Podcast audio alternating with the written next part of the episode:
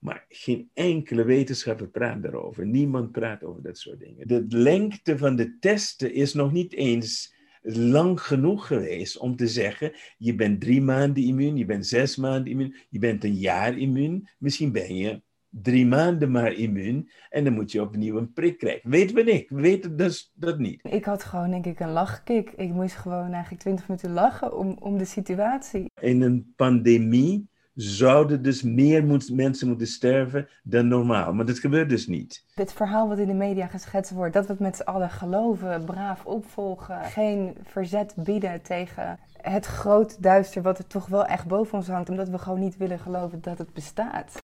En maar we worden al heel lang belazerd. Het is alleen nu veel makkelijker te zien. En ik denk dat dat het mooie is van de COVID-periode is dat er meer mensen nu dingen zijn gaan zien en je kan bepaalde dingen niet meer ontzien. Ik hoorde een hele opmerkelijke quote van jou die ik wil aanhalen. Jij zei als artsen staken, dan gaan de sterfgevallen naar beneden. Lieve luisteraar van de Naked Truth podcast, ik heb een nieuwe aflevering voor je klaarstaan met holistisch arts Roy Martina. En ik heb het met Roy over zijn bijzondere leven, wat hij heeft meegemaakt, heeft ontdekt, zijn grootste blessing in disguise. En ook over wat er in de wereld gaande is. En dan hebben we het met name over de gezondheidszorg, over artsen, over uh, de verschillen van meningen die we vandaag de dag zien. En ook belangrijke informatie over de veelbesproken spuit. Aangezien Roy arts is, wilde ik hem hier wat vragen over stellen en hier geeft hij antwoord op. We hebben het in deze aflevering over de Healy. Mocht je daar meer informatie over willen, dan nodig ik je alvast uit om een kijkje te nemen op maaikeniestad.com slash Healy. Na deze aflevering komt er een deel 2, dus hou zeker dit kanaal in de gaten voor deel 2 van deze podcast aflevering met Roy Martina. Veel luisterplezier. Welcome to the Naked Truth podcast. In this podcast, we're talking about all things spirituality, personal growth, and we're having authentic, honest, and real conversations with inspiring people without the social mask. We're talking about the current events in the world and how we are being called to show up. My name is Mike Niestad, and I'm super excited to go on this journey with you, where you can safely explore about your purpose and more. Welkom, Roy. Wat leuk je in de, in de uitzending te hebben in de Naked Truth podcast. Oh my god. ja, daar ben je hoor. We zijn er. Yes, we made it. ja, leuk. Roy, ik um, zei net al heel kort tegen jou ik luisterde een podcast met jou. Dit was uh, in de zomer. Ik liep in de Bijenkorf of all places. Daar woon ik naast. En ik had jou in mijn oren. En ik luisterde en ik dacht... Deze man zegt alles wat ik ook zeg en denk. Alleen hij heeft het onderzoek om het te bewijzen. Om het te staven. Dus ik liep echt zo... Yes, yes, yes, yes. Liep ik door die Bijenkorf. Helemaal blij. En als ik het goed zeg, dan heb jij een achtergrond als en ben jij holistisch arts. En ook business coach, inner business coach, als ik het goed heb. Heb jij een achtergrond in karate, martial arts, en heb je eigenlijk een best wel interessant levenspad afgelegd waarin je hebt laten zien dat het onmogelijke toch mogelijk is. Ja, je hebt het goed samengevat. Mooi, laat ik beginnen met de eerste vraag. Wat is het, how is it like to be you? Mm. Hoe is het om Roy te zijn? ik um, heb me altijd, zeg maar, buiten het gewone gevoeld. En dan, wil ik zeggen, er was altijd iets niet oké met mij. En het was niet altijd positief. als kind zijnde voel je buitenstaander. Ik, ik leefde in een wereld, zeg maar, waar anderen zich moeilijk in konden verplaatsen en, en vice versa. Dus ik was uh, als kind al heel erg verbonden met dat wat er niet zichtbaar is in het zeg maar gewone veld. En, en daar is geen aansluiting. Er zijn heel weinig zeg maar andere normale of abnormale kinderen, hoe je het wil noemen, waar je dan een gevoel hebt bij te horen. En nou, vervolgens maak je een hele studie mee uh, in de geneeskunde, waar, waar ik niks mee kon omdat het zo eh, mechanisch was. Het was, was echt van, ja, maar dit, er moet toch veel meer zijn dan dat. Maar ik wist niet waar te zoeken. En toen had ik een, uh, zeg maar, een zwaar auto-ongeluk. En ik heb wat we noemen in, ja, ik weet een Engels woord, een near-death experience. Wat, een, zeg maar, je wordt uit je lichaam geslingerd en in één keer ben je ergens anders. Wat heel uh, bekend voelde, was ook, ook uh, wezens daar die mij kenden en ik hen kende, was gewoon thuiskomen. En ik was helemaal happy. Ik was gewoon uh, klaar met mens zijn, zeg maar, op dat moment. En weer lekker thuis. En op een gegeven moment komen wat ik dan noem drie wijzen die komen. En die zeggen, ja, maar jouw missie is nog niet afgelopen. Je moet terug. Nou, ik, ik heftig geprotesteerd. ik wil helemaal niet terug. En in één keer ben ik dan in mijn lichaam en lig op intensive care met een gebroken nek. Dus dat is dan zeg maar een deel van uh, mijn reis geweest, waarbij dus het moment dat ik wakker werd, binnen een, een kwartier kwam er een, ik dacht dat het een verpleegster was, en ze legde een hand op mijn voorhoofd en ik raakte weer diep weg. En twee dagen later werd ik wakker en mijn nek was niet meer gebroken. Lag ik op de neurologieafdeling. En een week later was ik uit het ziekenhuis, wat niet kon. Dus dat was het meemaken van een medisch wonder. Maar je moet voorstellen, een gebroken nek betekent in feite dat je quadriplegie hebt. Dus je kan je ook je, je armen en, en zeg maar benen niet bewegen. Je bent aan een beademing. Dus de rest onder je nek is gewoon verlamd. En dat de artsen niet kunnen verklaren dat je dan, zeg maar, geneest. En, en, en als je kijkt naar de foto's, dan zegt iedereen, dit kan gewoon niet. Maar ja, de geneeskunde kan er verder niks mee. dus je wordt naar huis gestuurd en verder, uh, dat was het. Dus toen begon bij mij wel uh, iets te knagen, er moet meer zijn. En tegelijkertijd werd mijn carrière afgesloten. Ik zou chirurg worden, maar door de auto-ongeluk kon ik niet meer opereren. Mijn handen die trilden. En zodoende werd ik huisarts en uiteindelijk ben ik door mijn fysiotherapeut verwezen naar een acupuncturist. En dat was opnieuw thuiskomen. Van wauw, hier voelde ik iets. Misschien had het te maken met mijn achtergrond in de, zeg maar, de vechtsporten van het Oosterse. Dus dat was weer thuiskomen. En zodoende ben ik in de holistische geneeskunde gekomen. En ben ik een jaar huisarts geweest. Zwaar ongelukkige huisarts, moet ik zeggen. ik was niet happy. het, het, was alles wat ik niet wilde. Want ik wilde in feite, wat ik toen niet wist, ik wilde healer worden, geen arts. Dus ik dacht dat arts hetzelfde was als healer. Maar ik kwam eruit dat twee totaal verschillende dingen zijn. Dus waar de arts heel erg mechanisch is, is een healer veel meer energetisch, zeg maar. Het, het onbekende. En zo ben ik in de acupunctuur terechtgekomen. En uh, ik kan achteraf uh, alleen maar zeggen, het is het beste dat is overkomen. Ook, ook omdat je beter de dingen ging snappen.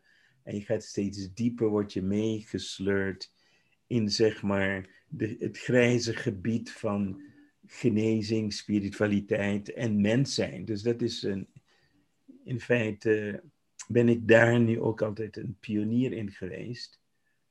Om, omdat ik, ik heb een onderzoekende geest. Ik ben eigenlijk, eigenlijk juist heel sceptisch van nature. Ik wil dingen onderzoeken, ik wil dingen weten. Dus ik ga kijken of het klopt, of het niet klopt. En op een gegeven moment kom je achter dingen die, laten we zeggen, mijn leraren niet wisten, omdat zij niet, zeg maar, bijvoorbeeld bij acupunctuur, zie je dus dat bepaalde mensen bijvoorbeeld uh, eh, 20 behandelingen nodig, bij andere mensen 10. Maar als je niet beter weet, dan zie je dat sommige mensen na uh, 8, 9 behandelingen zeggen, ja, het werkt niet, en die verdwijnen. En dus heel veel mensen zouden baat hebben bij acupunctuur, als we maar wisten hoe lang we moesten doorgaan. Dat soort dingen allemaal. Dus het is een hele interessante weg geweest van uh, heel veel onderzoeken. En daar ben ik nog steeds mee bezig. Ik kan zeggen, na 40 jaar arts te zijn, dat was vorig jaar, ben ik 40 jaar arts, is het leven nog steeds net zo, zeg maar. En ik ben nog steeds net zo enthousiast over het leven als ik was 40 jaar geleden. Ik ben nog steeds aan het onderzoeken En nu zijn we met quantum bezig. En dat is weer een heel nieuwe toevoeging, omdat het ook dus het stukje spiritualiteit veel abstracter maakt. dus het, het zijn wetten van energie en wetten die ook te maken hebben van perceptie. Dus hoe wij observeren, creëren wij eigenlijk een realiteit die helemaal afgestemd is op wat wij geloven dat er is. Dus wij gaan alleen maar dat zien en waarnemen van wat wij geloven dat er is. En al het andere sluiten we af of redeneren we weg. En dan zie je dus hoe, hoe wij volledig geabsorbeerd kunnen worden in onze wereld. Dat bestaat naast een andere wereld van een ander. Kan zelfs in een huwelijk plaatsvinden. Dat de ene in de ene wereld leeft en de andere in een andere wereld. En dat je met elkaar praat, maar je langs elkaar heen praat. Want we gebruiken wel bepaalde woorden, maar we bedoelen andere dingen. En dat maakt het echt fascinerend, ook om gesprekken met mensen te hebben. Want je merkt gewoon dat je niet over hetzelfde praat. Het zijn gewoon hele andere. En op het moment dat je dat door hebt, dan kun je natuurlijk een stukje dieper komen dan, dan zeg maar een normaal gesprek. ja. dat, dat zien we nu natuurlijk uh, als geen ander in de tijd waar we in zitten.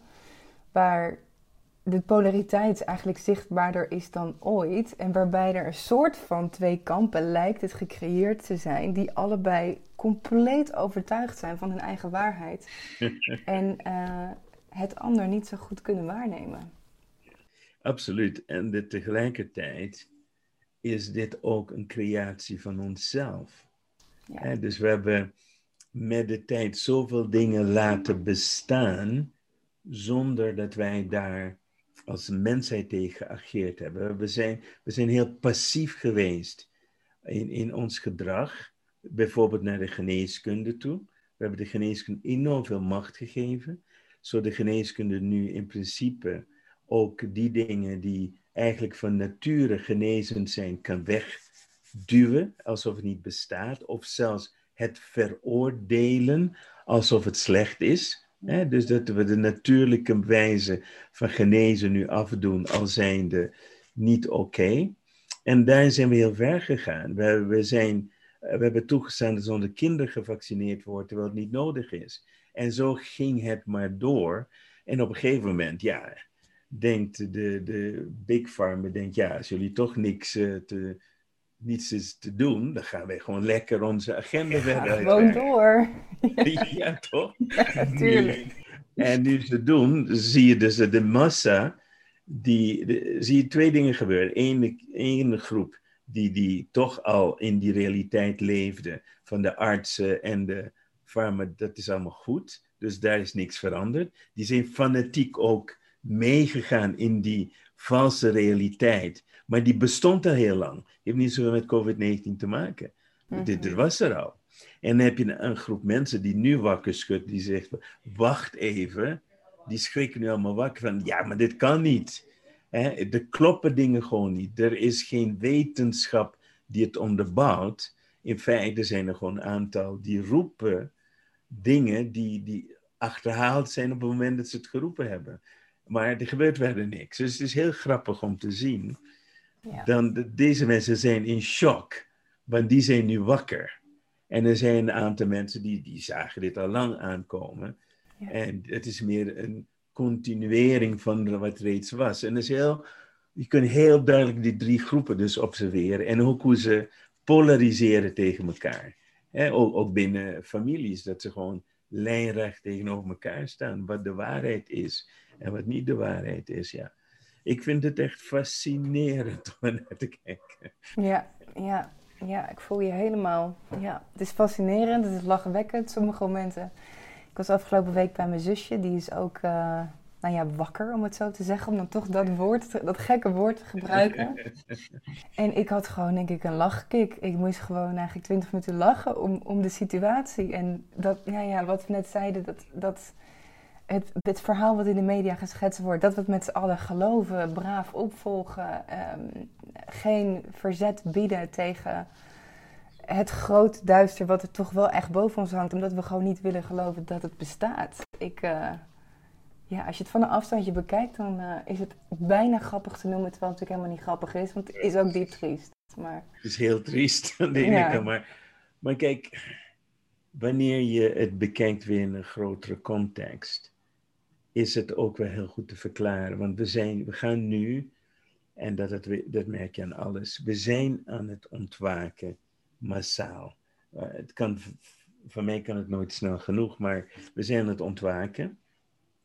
Maar het is ook de tijd van ontwaken binnen het grotere geheel. Als we gaan kijken naar, we zitten in die Waterman-tijdperk.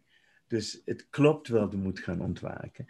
Maar ook omdat we begin zijn van de overgang van wat, wat ik noem volledig in coma zijn naar meer wakker, komt kom de polarisatiemomenten zijn, is nu ook het sterkst. Dus nu krijg je de grootste botsingen tussen zeg maar de mensen die uh, niet, niet wakker zijn of geloven in, een, in de realiteit waarin ze zitten, versus zij die zien dat er gewoon meer is. Dus, maar het klopt nu ook wel dat het eerst heftig moet worden. En we hebben nog steeds het dieptepunt nog niet bereikt. Oh ja. Dat moet nog gaan komen. Ja. En de vraag is, en, en dat is meer mijn idee, er zijn nu dingen in beweging gezet waar de processen versneld gaan worden op vele vlakken tegelijkertijd. Dus of we nu praten over de, het klimaat, of we nu praten over de economie, of we nu praten over spiritueel ontwaken. Er gebeuren nu zoveel dingen tegelijk dat het heel verwarrend kan zijn voor, voor zeg maar, de gewone mens om, om überhaupt hier een beetje houvast in te vinden. Want ja, en, en wat, wat we nu hebben gezien met de media, is hoe onbetrouwd de media is. Die hebben ook een agenda en, en die, die volgen ook een protocol. En, en, uh, en dan zie je gewoon dat ze allemaal papegaaien zijn die allemaal hetzelfde zeggen. Je kan ja, er is geen kritische media. Er zijn geen echte, die zijn er wel, maar die komen niet aan bod, zeg maar. Die, die zijn heel klein. Uh, ik vond het heel grappig om naar uh, hoe heet die, Jensen te kijken. Mm -hmm. uh, dus die, die, die zijn verhaal doorvoert. en af en toe denk ik, oké, okay, je, je, hebt nu bijna alles wel tien keer gezegd, maar oké, okay, gaat vrolijk verder. Mm -hmm. Maar het is heel, ja, net, wat je zegt, ik zit in, in die balans, als het niet zo triest was, hè, dus dat er zoveel ellende is, dat er zoveel mensen nu onnodig sterven, onnodig lijden, niet door een virus, maar door de gevolgen van de maatregelen die genomen worden. En niemand praat over dat er nu dus zeg, uh, miljoenen mensen onder het armoedeniveau zijn gezakt nu, die niet tevreden hebben. Dat er meer kinderen sterven aan honger dan voor COVID-19. Dus dat dat soort dingen wordt, dat komt niet in het nieuws. Wat in het nieuws komt zijn cijfers die een, een scenario creëren. En dat vind ik voor kinderen heel erg. Die bijna hetzelfde zijn alsof wij nu in een oorlog zitten. dus we, we hebben nu dus kinderen die getraumatiseerd worden voor hun leven Hmm. door de manier hoe de media omgaat met het nieuws en wat wij dus daarin toelaten. Dus, en, en door de, de, mondkapjes de collectieve angst dat erbij komt, ja. Dat is echt uh, ja. een soort oorlogsscenario hebben gecreëerd, waar alleen gesproken wordt hoeveel mensen er getroffen zijn en hoeveel mensen er sterven en dat soort dingen. En het grappige is, als je wetenschappelijk naar gaat kijken en je gaat kijken naar de sterftecijfers van algemeen, hoeveel mensen er doodgaan. Ja. Was het, het interessant dat in april uh, vorig jaar, 2020, minder mensen stierven dan het jaar april 2019. En dat er nu in één keer minder mensen sterven aan kanker en aan hart- en vaatziekten. En dat er nu in één keer meer mensen sterven aan COVID. Terwijl, dus zeg maar, in een pandemie zouden dus meer moet, mensen moeten sterven dan normaal. Maar dat gebeurt dus niet. Ja. We zitten precies op dezelfde gemiddelde. Maar geen enkele wetenschapper praat daarover. Niemand praat over dat soort dingen. Dus het is gewoon, uh, als je gewoon heel even goed kijkt, dan weet je dat je belazerd wordt. En maar we worden al heel lang belazerd. Het is alleen nu veel makkelijker te zien. En ik denk dat dat het mooie is van de COVID-periode is dat er meer mensen nu dingen zijn gaan zien en je kan bepaalde dingen niet meer ontzien. Het is gewoon wat het is, klaar. Je bent mm. nu zeg maar, wakker geworden met het zien van hoe je bedrogen wordt. Ik denk dat dat een hele uh, groot is voor heel veel mensen. Ja, het is inderdaad zichtbaarder dan ooit. Want het gebeurt natuurlijk al tientallen jaren. En ik weet niet hoe lang jij daar al bewust van bent. Maar ehm, het is ook een gekke realiteit om als, om als een van de weinigen in die realiteit te lopen, wetende eigenlijk hoe het spelletje zit en hoe het gespeeld en georganiseerd wordt op hoger niveau. Maar de mensen om je heen, die zijn compleet oblivious to that. En um, we zijn nu wel met z'n allen wakker aan het worden. En die groep is wel echt veel groter aan het worden. Ja, dus absoluut. Dat is, heel uh, dat is het positieve. Dat is absoluut ja. het positieve eruit voortkomen. Over, over de geneeskunde. Jij hebt heel erg dezelfde visie over geneeskunde als ik. Alleen ja, ik roep dingen heel hard uh, terwijl ik niet een achtergrond heb in de geneeskunde. Was ik wel van plan overigens om um, arts te worden. Dus ik stond helemaal klaar om uh, geneeskunde te gaan studeren. Toen zei mijn intuïtie: nee, dit ik weet nu al dat ik zo tegen het systeem ga aanschoppen dat ik dat niet aan kan. En dat kan je van binnenuit in je eentje niet veranderen. Dus kies jij maar een ander pad. Heb ik gedaan. Um, wij hebben heel erg eenzelfde visie. En ik hoorde een hele opmerkelijke quote van jou, die ik wil aanhalen. Jij zei als artsen staken, dan gaan de sterfgevallen naar beneden. Mm En als de artsen weer aan het werk gaan, dan gaan de sterfgevallen weer omhoog. En daarnaast zei jij, ehm, waar ik het volledig mee eens ben, dat 80% van wetenschappelijk onderzoek corrupted is door de farmaceutische industrie. Mhm. Zou jij iets willen toelichten over die twee, of een van die twee uitspraken? nou ja, kijk, het meest makkelijke is uh, dat over de artsen. Maar er is meer aan de hand. Dus als we als je gaat kijken naar de cijfers, en je moet je zo, zo voorstellen dat de meeste cijfers worden gedocumenteerd natuurlijk door artsen. Dat hebben we ook nu met de COVID-19 kunnen zien. Is dat wanneer je een test doet en je vindt uh, virusbestanddelen die mogelijkerwijs wij uh, op kunnen wijzen dat jij in contact bent geweest met COVID-19, sterf je in COVID-19. En dus ik zou kunnen zeggen, sommige mensen sterven met COVID-19. En die worden gedocumenteerd, maar de mensen sterven niet allemaal van COVID-19. Dus dat is één ding. Wanneer we gaan kijken naar artsen, is wat heel veel mensen niet wisten, en dat verbaasde me altijd, is dat de nummer één doodsoorzaak zijn artsen. Nummer één doodsoorzaak. Nu zou je kunnen voorstellen dat artsen mensen zijn en fouten maken. Dus je kunt zeggen, oh, dat zijn fouten. Nee, dat waren geen fouten. Met name, dus fouten in de geneeskunde zijn de vierde doodsoorzaak. Dus we praten niet over fouten, we praten over correct voorgeschreven geneesmiddelen, die dusdanige nadelige gevolgen hebben bij een patiënt die al verzwakt is, dat dit de sterftecijfer doet toenemen door in principe wat we zouden kunnen noemen een vergiftiging van een reeds verzwakte patiënt. Dus je moet je zo voorstellen, je hebt iemand die al zwaar ziek is, al, al vol zit met allerlei toxines en emotioneel niet goed in orde, die krijgt een dosis chemische middelen eroverheen en het systeem is er verzwakt. Dus de kansen dat de mensen hierdoor sterven neemt toe. Dus dat is in feite uh, sterven mensen aan correct voorgeschreven bijwerking van geneesmiddelen. Dat is wat mensen dus niet weten. Nou, je kan je dus dan voorstellen dat ze als artsen staken en mensen kunnen niet de, de normale zorg krijgen, dat dat fenomeen dus wegvalt. En voor een gedeelte. En toen hebben mensen nog een recepten en noem maar op. Maar het is in twee landen voorgekomen, in Israël en in Colombia, als ik me niet vergis, hebben de artsen dus langer dan een maand gestaakt. En waar alleen nog uh, zeg maar, uh, emergency, dus EHBO-diensten verkrijgbaar. En daalde dus in beide landen sterftecijfer. Dat is natuurlijk abnormaal. Bizar, het is bizar. En dat terwijl je wordt natuurlijk arts, omdat je niks liever wil dan mensen beter maken. Precies, precies. bekende teleurstellingen.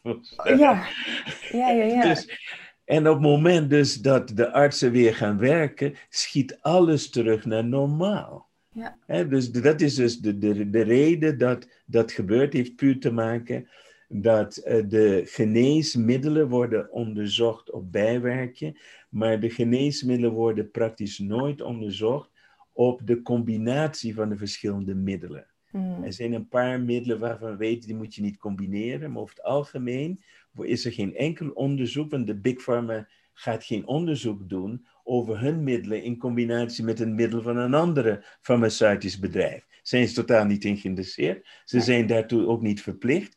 Maar nu ben, loop je bij de eh, cardioloog, je loopt misschien bij de internist, beide schrijven wat voor. Dat is dus waar eh, eh, het misgaat. Je krijgt een cocktail van geneesmiddelen die. Hm. Dus dat zijn. Nou, dat brengt ons terug op het tweede deel van de vraag over de wetenschap. Nou, als jij een zak met geld zou hebben en jij wil iets bewijzen, nou, dan ga je toch net zo lang eh, wetenschappers zoeken en betalen totdat zij bewijzen dat wat je wilt bewijzen. Simpel, simpel verhaal. Absoluut. Dus dat zien we dus ook met die hele COVID-19 gebeuren.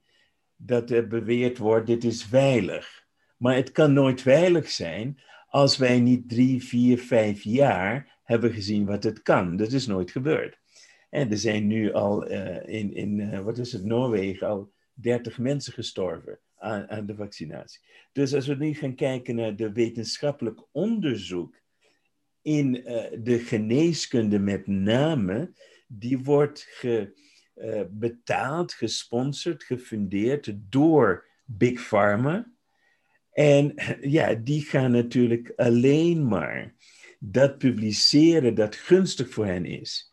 Hè, dus dat wat niet gunstig is, dat wordt of weggemoffeld of niet genoemd, enzovoort, enzovoort. Nou, men heeft Lancet, is een hele bekende tijdschrift, dat komt uit Engeland voor eh, artsen wereldwijd, de Journal of Medicine, Lancet. Die heeft op een gegeven moment een regel ingesteld dat geen enkel artikel eh, gepubliceerd zou worden waar er een conflict of interest zou zijn tussen degene die het artikel schrijft en een ander belanghebbende zoals de Big Pharma. En zij moesten dus 80% van alle artikelen moesten afwijzen. En dat was dus commerciëel niet haalbaar. Ze hebben de regel weer aangepast. Dus nu gaan we gewoon door met corrupt te zijn zoals normaal. En in mijn carrière, toen ik begon, was ik heel fanatiek aan het onderzoeken. En ik heb dus twee keer een dubbelblind onderzoek gedaan. En eh, bij de VU, eh, dus Universiteit eh, Geneeskunde Amsterdam. En beide onderzoeken, één daarvan bewees 100% zeker dat homeopathie werkte.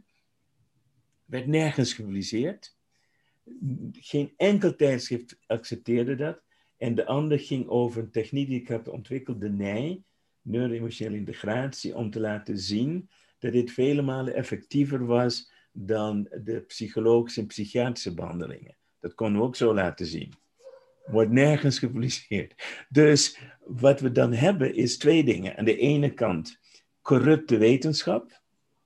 En het tweede, selectief dus eh, wetenschap. Dat wil zeggen, dat wat niet het algemeen belang dient van Big Pharma, wordt niet toegelaten binnen de bladen die gesponsord worden door Big Pharma. Ja. Dus we hebben artsen, en ik heb eh, best wel wat vrienden die artsen zijn, die worden dus, eh, zeg maar, die krijgen informatie, eenzijdige informatie. Dus dat is één beperking voor artsen.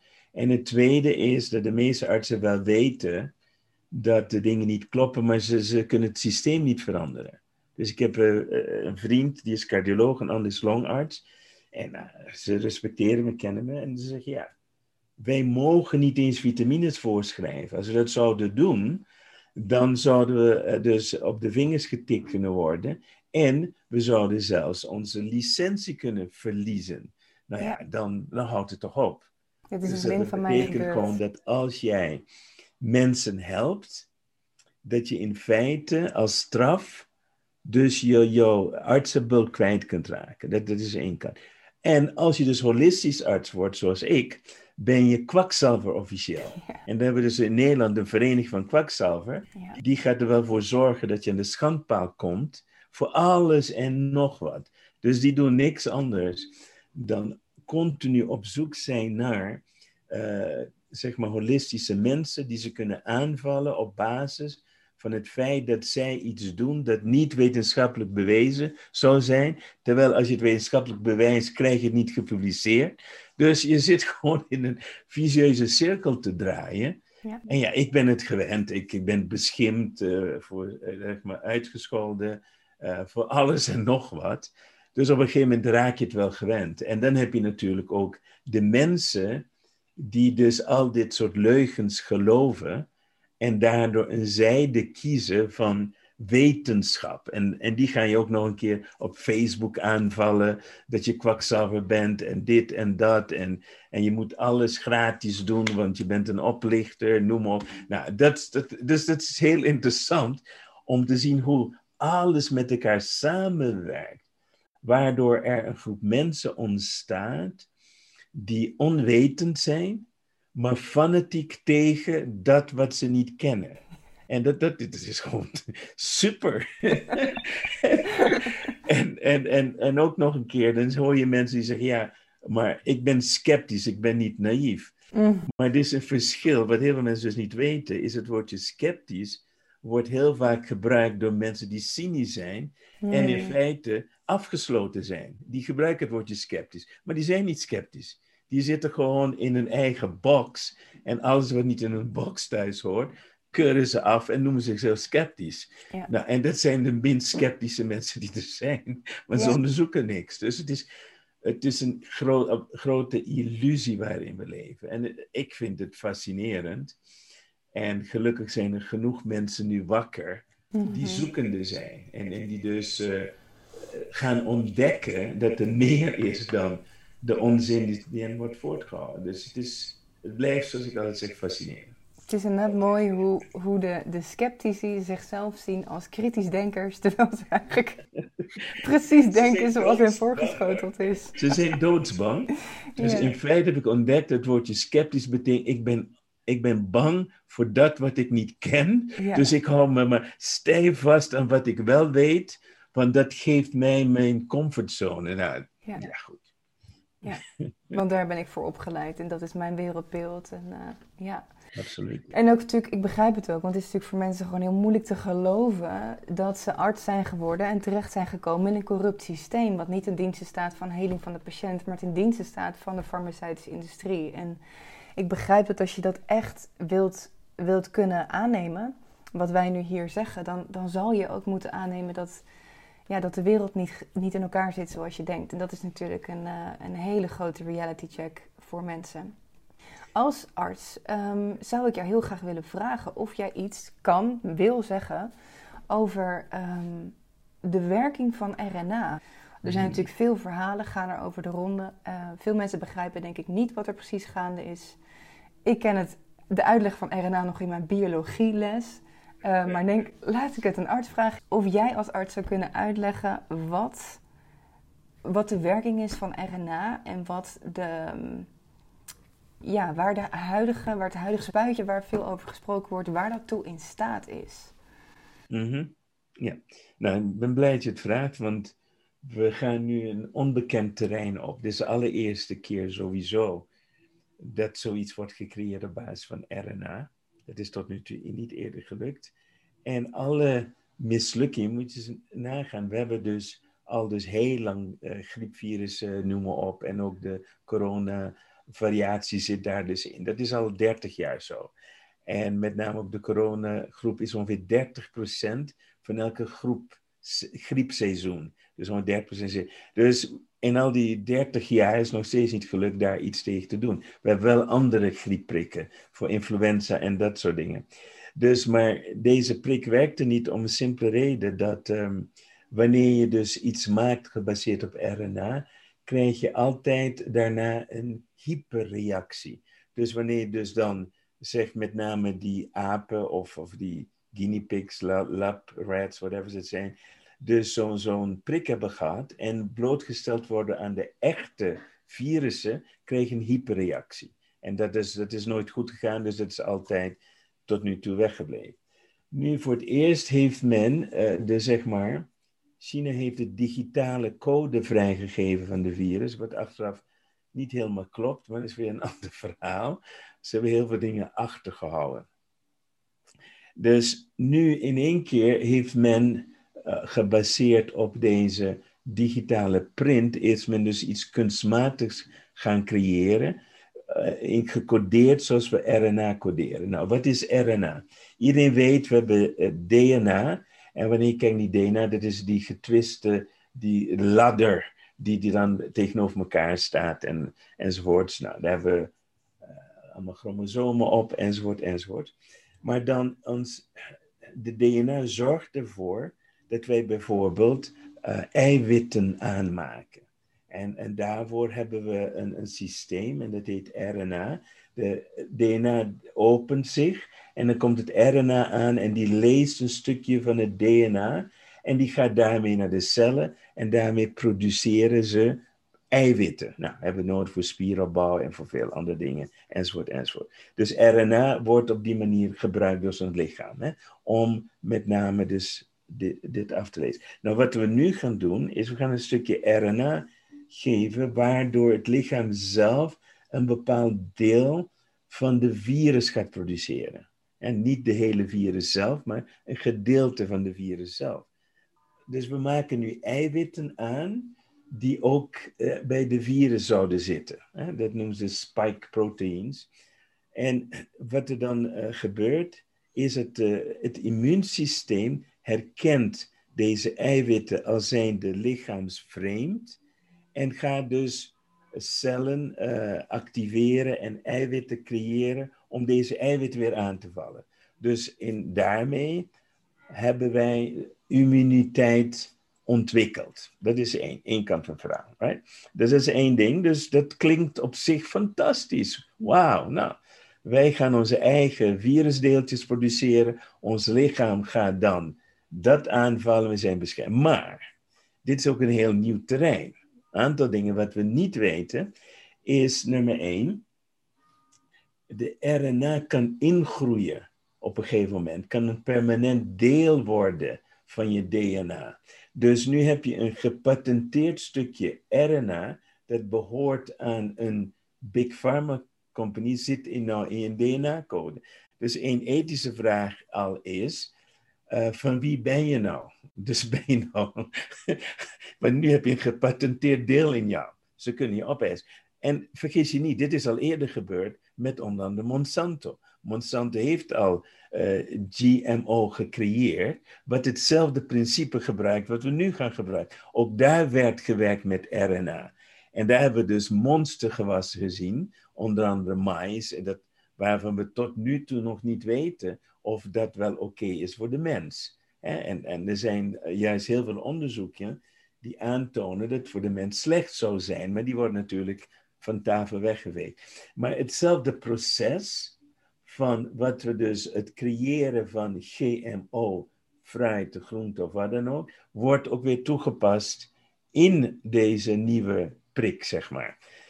Dus we hebben al gezien, dus het kan ingroeien bij fruit en groente, dus dat weten we. Maar nu wordt in één keer gezegd van, oh nee, het kan dus niet. Nou, dat kun je niet zeggen op basis van het onderzoek dat is gedaan, want we hebben niet voldoende tijd om te weten of het wel of niet gaat gebeuren. Dus alles wat je zegt is niet waar, tot het bewezen niet waar is. Of wel waar. Dus we weten niks, maar wordt wel geroepen. Het tweede is, is natuurlijk, is dus dat omdat dit ook een nieuw is, weten we ook niet hoe lang de immuniteit gaat duren. Niemand weet dat. Want de, de lengte van de testen is nog niet eens lang genoeg geweest om te zeggen: je bent drie maanden immuun, je bent zes maanden immuun, je bent een jaar immuun. Misschien ben je drie maanden maar immuun en dan moet je opnieuw een prik krijgen. Weten we niet. We weten dus dat niet. Dat is één ding. We weten ook niet of die immuniteit echt, ook wanneer de virussen muteren, wat virussen altijd doen, zien we met de griep, 30 jaar, of die immuniteit ook daarvoor is. Maar dat, dat, weet, dat weten ze wel hoor. Ze hebben gezegd, het werkt ook tegen de mutaties. Hoe, ze, hoe snel ze dat weten. Mm-hmm. maar als je je afvraagt van wow, volgens mij gebruiken ze helderziendes. In, ja, Die zeggen nee, dit, dit is, die, die gooien wat dobbelstenen en die zeggen nee, het is goed. dus het gaat niet het is echt ongelooflijk. Dus we, wat we, waar we nu mee bezig zijn, is de grootste laten we zeggen, medische experiment ooit uitgevoerd op aarde nadat Hitler dit heeft gedaan in de Tweede Wereldoorlog. Dus we, dit is veel groter dan hij het heeft gedaan. Dus daar mogen we trots op zijn. Dat we een heel grote groep Groot mensen dingen gaan uitvinden waarvan we niet meer terug kunnen draaien. Kijk, het feit dat iets niet goed gaat, dan, en je kan het stopzetten, oké. Maar als je niet terug kan draaien, wat dan? Mhm. Wat gaat er met ons DNA gebeuren? Mhm. Moeten we straks, eh, zeg maar, eh, opnieuw gevaccineerd worden? En zijn de mensen die gevaccineerd worden bijvoorbeeld, zijn die niet besmettelijk of wel besmettelijk? Het zijn heel veel dingen die we niet weten. Dus uh, heel lang verhaal kort. Wij zijn nu begonnen aan een wereldexperiment waarvan ik zeg, ik kijk echt met angst en beven toe. En gelukkig uh, hebben de hele jonge kinderen, die zijn nog niet opgenomen in het programma. Hmm. Uh, maar dat gaan ze uiteraard dus doen. Hmm. En dat is de next step, is natuurlijk om die kinderen te gaan vaccineren. Dus dat zijn de dingen gewoon waar we, waar we nu naar kijken. Maar ik, ik voel me niet, uh, nee, ik, ik ben niet gerustgesteld over wat er komen gaat. En ik, ik bewonder de mensen die met smacht zitten te wachten op een prik. Dan zeg ik, moet je vooral doen. ja. ja. Dank voor je uitleg. Ja. ja. Spannend. Ik denk dat um, ik gebruik zelf overigens geen medicatie meer. Ik heb het in mijn leven veel gedaan, heel veel antibiotica gehad. En um, nou ja, nu kom ik eigenlijk achter, wacht even, alles kan natuurlijk. Het is ook alleen maar logisch om het natuurlijk te doen. Hè? Natuurlijk is het fijn dat je in acute situaties antibiotica bijvoorbeeld hebt. Mm -hmm. um, en ik werk zelf ook heel veel preventief nu. Dus ik doe heel veel, ben ik gaan doen aan detoxen van mijn lichaam. En dat zorgt ervoor dat ik heel veel kleine kwaaltjes eigenlijk niet meer heb. Um, ik werk met frequency en ik zag, als ik het goed heb, dat jij ook met de Healy werkt. Klopt dat? Ja, dat klopt. Wat onwijs leuk om dat te zien. ik denk dat de Healy nog een best wel onbekend eigenlijk apparaatje is uh, in de wereld. En voor de mensen die dit kijken, ik heb hem hier. Dit, dit is het. Yep. Kan jij uitleggen wat, uh, wat dit kleine apparaatje doet? En, um, en of het zo goed is als dat, het, als dat de beloftes zijn? Ja, ja dat kan ik. Uh, nou, ik moet het dus in principe zo zien dat de Healy een ontwikkeling is dat aan de vooravond staat van een nieuwe vorm van geneeskunde. Dus het is een eerste stap. Het, het bestaat al heel lang in andere vormen. Ik, in mijn 40 jaar uh, praktijk heb ik altijd apparaten gehad om mensen uit te testen op het energetisch niveau. Dus als we gaan kijken naar de acupunctuur, weten we acupunctuur is puur energetisch. Dat, is, dat, dat is gewoon, alles begint daar in energie. En, maar we kunnen energie konden we bij acupunctuur meten. Er zijn apparaten waar we de acupunctuurpunten kunnen meten. We kunnen daarmee zien welke meridianen niet in balans zijn. Nou, dat, dat doen we al, ik in ieder geval zo'n kleine 40 jaar. Ja? Maar ik ben daar vrij lang mee bezig. Uh, zeg maar, ik ben een half uur aan het testen om bijvoorbeeld te vinden welke, wat is de oorzaak, waar komt het vandaan, uh, welk middel werkt het beste, welke voeding moet je veranderen, enzovoort, enzovoort. Nou, dat is zeg maar een groot deel van je werk is, is feite testen om, te, om het beeld samen te stellen wat er aan de hand. En zeg maar, daardoor heb ik heel veel geleerd over wat, wat mens zijn is en waarom we ziek worden, enzovoort, enzovoort.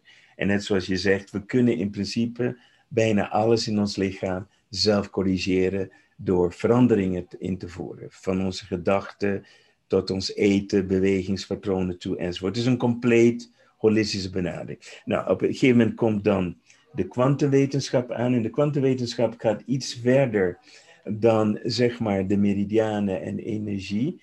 Want nu ga je in één keer praten over frequenties. Kijk, in, in de acupunctuur hadden we niet over frequenties. We hadden het over uh, vijf elementen hadden we. En we hadden het over emoties, maar niet over frequenties. Maar in één keer, dus de kwantumwetenschap bekijkt alles vanuit frequenties en trillingen. En wat blijkt dus nu, ook de meridianen hebben frequenties, ook emoties hebben frequenties. En, en dus is, als we gaan kijken naar de meridianen, dan ligt er nog een laag onder de meridiaan die nog subtieler is dan de meridianen zelf. Dus de meridianen, de acupunctuurmeridianen, die zijn nogal vrij grof, zeg maar even zo. Maar als we gaan praten over je auraveld, dat is een hele subtiele veld, je uitstraling. Dus dan kom je heel veel fijnere uh, energieën. Dus in één keer komt de Healy en die kan dus, zeg maar, eh, er zijn verschillende vormen, maar de vorm waar ik het over heb, de resonance, die heeft een, een ingebouwde functie dat hij je frequentie kan scannen en uit kan vinden welke frequenties, zeg maar, het meest uh, disharmonisch zijn. Hè? En dat kan door verschillende oorzaken zijn. Um, en het apparaatje kan dus die disharmonische frequenties ook neutraliseren. Hè?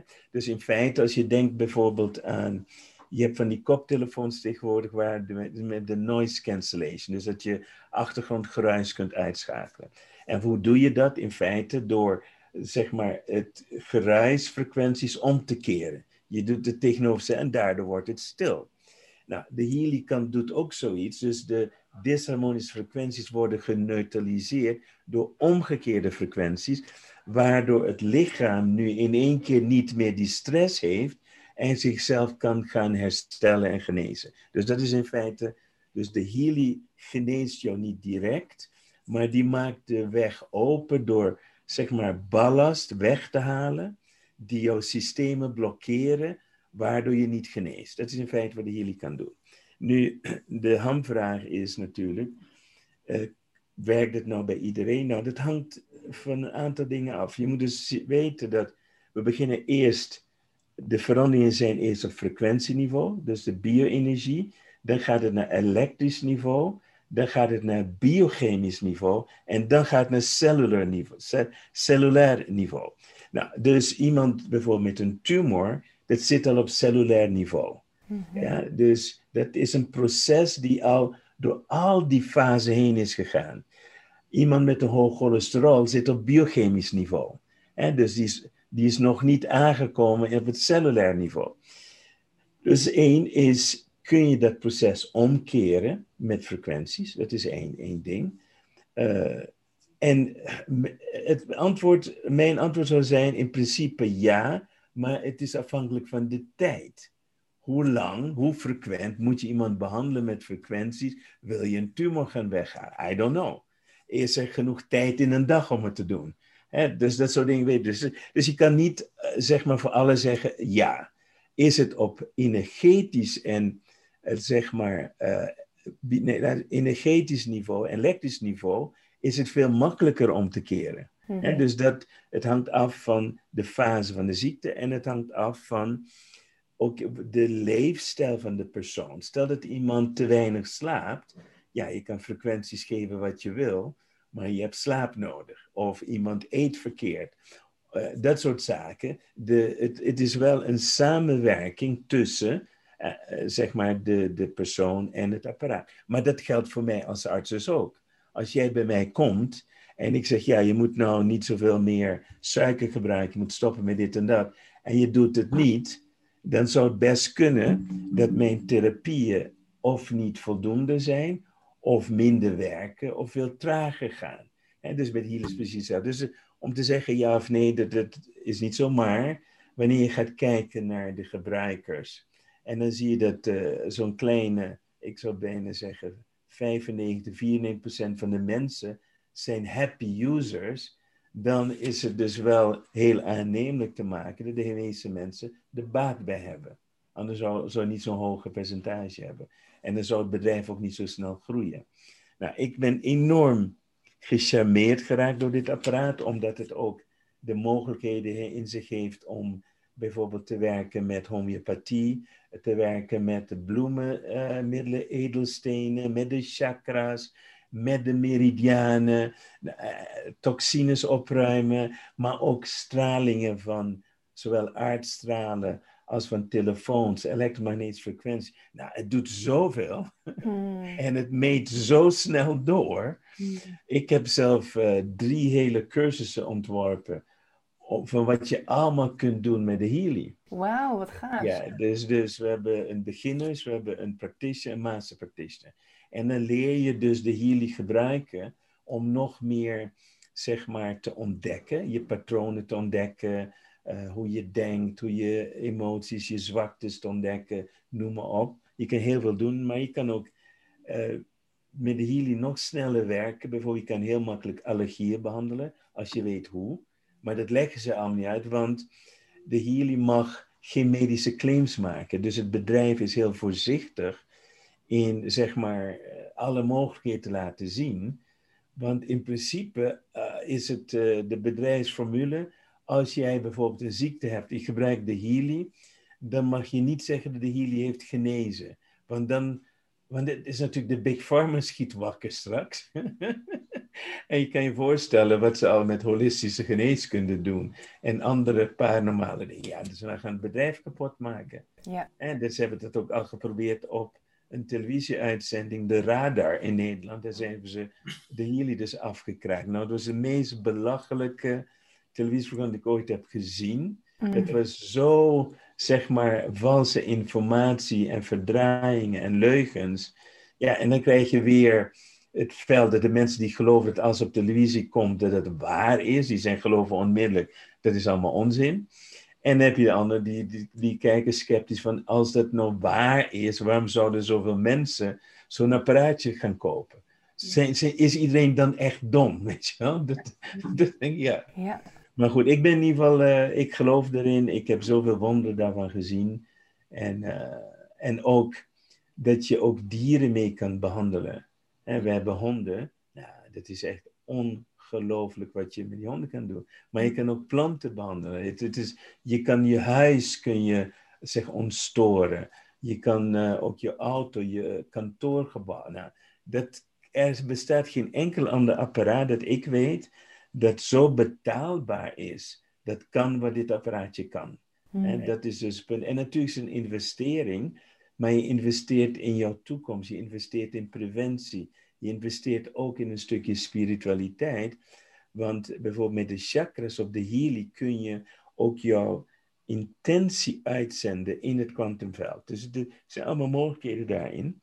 En je kan dus ook kijken wat, wat er gebeurt met jou wanneer je intentie dus zet. Wat er dan gebeurt in jouw chakraveld. Het is, het is dus ja, een van de dingen waar ik gewoon zeg van ja, dus je kan zoveel meer mee doen dan dat het lijkt, zeg maar, in eerste instantie. Fantastisch. Ik wil heel graag een van je cursussen volgen daarin. Dat, uh, ja, en me daar nog meer verdiepen. Leuk. Dankjewel voor het luisteren. Volgende week komt de tweede aflevering met Roy Online, waarin we het hebben over EMF, 5G, waarom we hier op aarde zijn, vorige en andere levens, wat er gebeurt na de dood, contact met overledenen en quantum jumping, spiritueel geld verdienen en de toekomst van geld. Dus ik hoop je volgende week weer te zien. Dank je voor het luisteren en ik wens je een prachtige dag.